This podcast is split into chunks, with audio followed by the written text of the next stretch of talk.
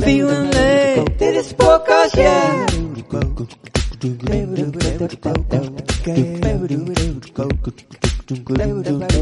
Dit is. Welkom bij de Feel en Leef podcast.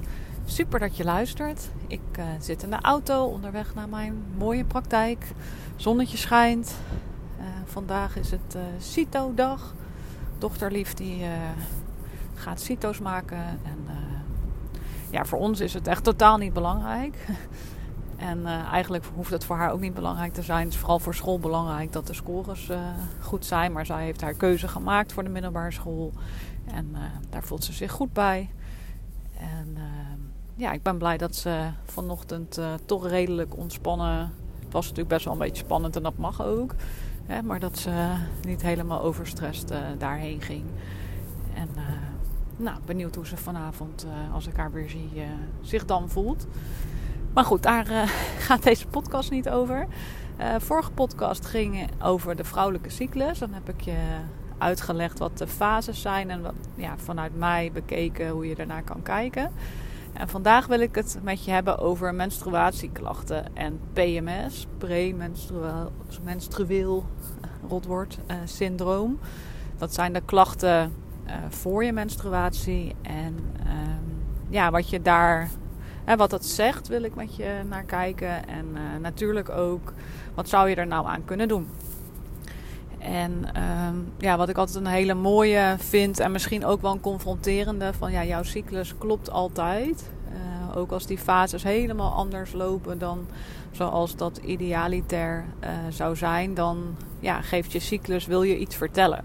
En dat is denk ik overal um, een hele mooie manier om er naar te kijken. En natuurlijk, als je echt heel veel klachten hebt, dan is dat super vervelend.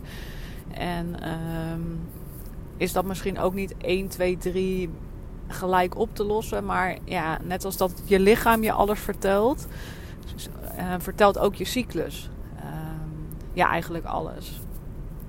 Uh, dus dat is al een eerste manier om te kijken naar, ja, je hebt dus klachten in zo, hè, misschien je menstruatie, dat die heel heftig is, heel veel bloedingen, heel veel buikpijn. ja, dat je gewoon echt verder niks anders kan.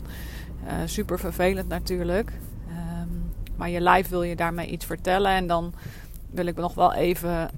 Um, het is wel belangrijk om altijd, en sowieso bij alle klachten, het altijd te laten checken. Um, door een huisarts en anders een specialist als dat nodig is. Ja, dat kan natuurlijk gewoon ook echt iets fysieks zijn. Um, ja, waar gewoon een arts uh, in kan helpen. Dus dat is gewoon super belangrijk. En dat wil ik ook altijd benadrukken. maar is dat allemaal niet zo? Ja, dan is het belangrijk om te kijken, hey, uh, ja, wat kan er nou onder zitten? En ja, wat ik je kan verklappen is dat een ontzettend grote factor voor verstoring van je cyclus is stress. En laat dat nou ook echt een van de moeilijkste dingen zijn. En uh, daar heb ik al mijn hele leven een soort van voor mijn gevoel mee geworsteld. Nou, misschien niet als kind, maar wel een bepaalde vorm van stress, van onzekerheid of van uh, nervositeit ken ik heel erg. Um, maar stress, ja, in onze maatschappij, hoe we nu leven, is er gewoon heel veel stress. Er is heel veel druk, er is heel veel, nou, wat ik zeg, gewoon veel, veel wat moet.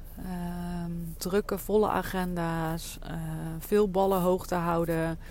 Dus ja, in mijn optiek is er bij iedereen wel een bepaalde vorm van stress. En um, ja, bij vrouwen zelfs vaak meer dan een bepaalde vorm.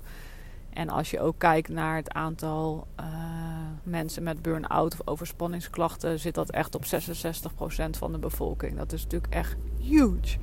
Echt niet normaal. Um, maar wat maakt nou dat natuurlijk klinkt het logisch misschien van nou ja, stress beïnvloedt je cyclus. Um, maar het is ook echt feitelijk zo um, in jouw hele hormoonhuishouding. En daar zijn eigenlijk dan twee factoren voor. Je hebt aan de ene kant, um, je hebt eigenlijk een aansturing van hoe hormonen worden aangemaakt uh, met de hypothalamus in je hersenen en hypofyse. Nou, ik wil het niet allemaal te technisch maken, maar eigenlijk moet je het zien als een soort van treinbaan. En ehm, op die treinbaan gaan een aantal treinen rijden om hormonen aan te maken. En ehm, dan heb je verschillende soorten treinen dus. En begint met de stress, uh, stresstrein. Ze het ook wel assen, maar een trein vind ik veel duidelijker. En um, ja, dat is overleven, dus die heeft altijd voorrang. Dat moet je eigenlijk zien als de intercity. En dan heb je ook je schildklierhormonen, moet langs hetzelfde spoor. Dus je hebt die spoorbaan en dan moet ook je schildklierhormonen. Nou, dat is ook heel belangrijk. Um, als je schildklier niet functioneert, dan functioneert je lijf ook niet goed. Um, en daarna komt pas de geslachtshormonen. En ik zie het ook altijd zo voor me dat je op het moment dat je um, moet rennen voor die beer, dan is het ook heel gek om te gaan voortplanten. Dus je lijf prioriteert. Dat doet het sowieso in alles. Ook als jij gewoon, uh, als er heel veel dingen aan de hand zijn in jouw lichaam, ga je ook merken dat je haar minder goed, uh, minder vol, misschien zelfs uitvalt. Je nagels, dus alle, alle ja, minst belangrijke dingen en ook wel uiteinden van je lichaam. Ja, daar ga je het dan als eerste aan merken. En dus met je cyclus, op het moment dat je dus veel stress hebt, ja, dan gaat elke keer de intercity over de stress intercity. Nou, dan heb je misschien nog een keer een sneltrein die tussendoor kan van de schildklier. Maar dat stoptreintje van de geslachtshormonen, dat lukt gewoon helemaal niet meer. Dus dat is een eerste reden waarom jouw cyclus uit balans kan zijn. En een andere reden is, uh, ja, hormonen worden aangemaakt vanuit vet. Nu zijn we heel erg, tenminste mijn generatie, ik ben 42, heel erg opgevoed met uh, dat je uh, 0% vet en dat is allemaal niet goed voor je. Maar het wordt juist aangemaakt vanuit vet, alle hormonen. Dus daar kan al een kink in de kabel zitten. En een volgende kink kan zijn. Uh, je moet het zo zien dat de geslachtshormonen dus in een bepaalde uh, manier worden aangemaakt. En ehm, dat, dat gaat in omzettingen. Dus je hebt een bepaald beginstof en dan wordt dat omgezet. En uh, progesteron is een van de vrouwelijke geslachtshormonen. Uh, dat begint bij pregenolon, echt uh, technische termen. Maar en dan wordt progesteron. Maar progesteron wordt ook weer omgezet in cortisol, je stresshormoon, en aldosteron voor je bloeddruk. En op het moment dat je dus heel veel stress hebt, moet er meer cortisol, meer stresshormoon of eigenlijk de demping van stress aangemaakt. En ook je bloeddruk moet geprobeerd een beetje binnen de perken te houden. Dus dan gaat er heel veel van eigenlijk wat progesteron niet meer zou moeten omzetten, wordt wel omgezet. En dan zie je dat eigenlijk de balans tussen progesteron en oestrogeen misgaat. En dat merk je vooral juist aan het einde van je cyclus en bij je menstruatie. En dus dat progesteron is verantwoordelijk voor het tweede gedeelte van je cyclus. En uh, ja, dat, dat, dat je daar dus te weinig van hebt, waardoor je echt enorme klachten voor je cyclus kan, uh, kan krijgen. Dus dat is gewoon. Uh, ja, dat is ook dus een reden. Dus je hebt de stress is echt uh, een hele belangrijke reden. En ik zie dus in de EMB-test ook vaak dat mensen met menstruatiecyclus, soms menstruatieklachten, soms zie ik wel iets in de hormoonbalans, vrouwelijke hormoonbalans terugkomen, maar heel vaak eigenlijk ook niet. Want dan zit de oplossing daar dus ook niet. Uh, de oplossing zit dan echt in het managen van de stress. En uh, ja, dat is niet zomaar gedaan. Dat uh, weet ik als geen ander. maar begin eens bij je daarvan bewust te zijn. Van hé, hey, ik heb best wel wat klachten. Hoe staat dat met mijn stresslevel? Kijk eens of je iets meer tijd voor jezelf kan maken. En maak het klein. Want op het moment dat je denkt, oh en nu moet het helemaal anders. En ik moet stressvrij. Nou ja, dan ik krijg al helemaal het gevoel van stress ervan. En zo werkt het niet. Maar kijk eens, als jij geen tijd voor jezelf neemt om eens twee keer per week tijd voor jezelf te nemen. Of als je dat al een beetje gewend bent, hoe kun je dat eigenlijk iedere dag doen? En ja, vaak werkt het veel beter om kleine pauzetjes te houden over de dag. Waardoor je even letterlijk kan ademen. Dan dat je dat heel erg vaak verdeelt. Of dat, dat je één keer in de, in maand naar de sauna gaat bijvoorbeeld. En voor de rest alleen maar aan het rennen en, uh, en vliegen bent. En dus dat zijn eigenlijk meer de hormonale kanten van waarom je heel veel uh, last kan hebben van je cyclus. Voeding is daar ook een hele belangrijke in.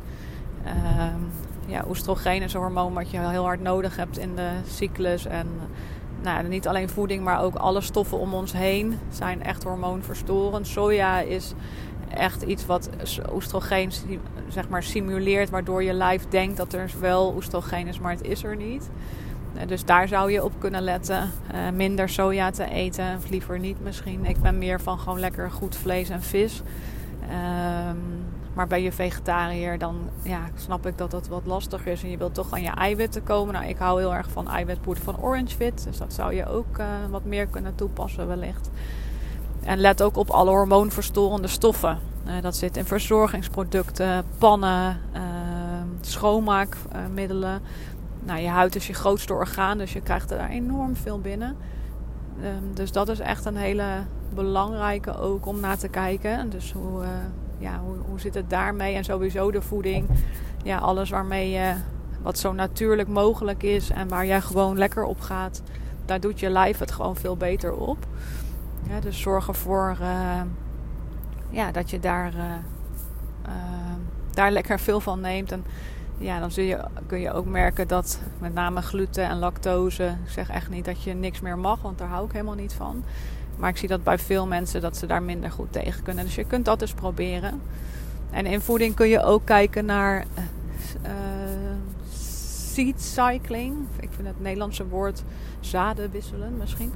Um, er zijn gewoon een aantal zaden die je cyclus positief kunnen stimuleren. Uh, dat is lijnzaad en pompoenpitten in het eerste gedeelte van je cyclus. Heb je de fases, ga je die bijhouden zoals ik in de vorige podcast heb verteld. Dan is dat een mooie, dan weet je het gewoon. Uh, maar ongeveer kun je aanhouden de eerste twee weken als je een regelmatig cyclus hebt en de laatste twee weken. En dan kies je voor de laatste twee weken zonnebloempitten en sesamzaad.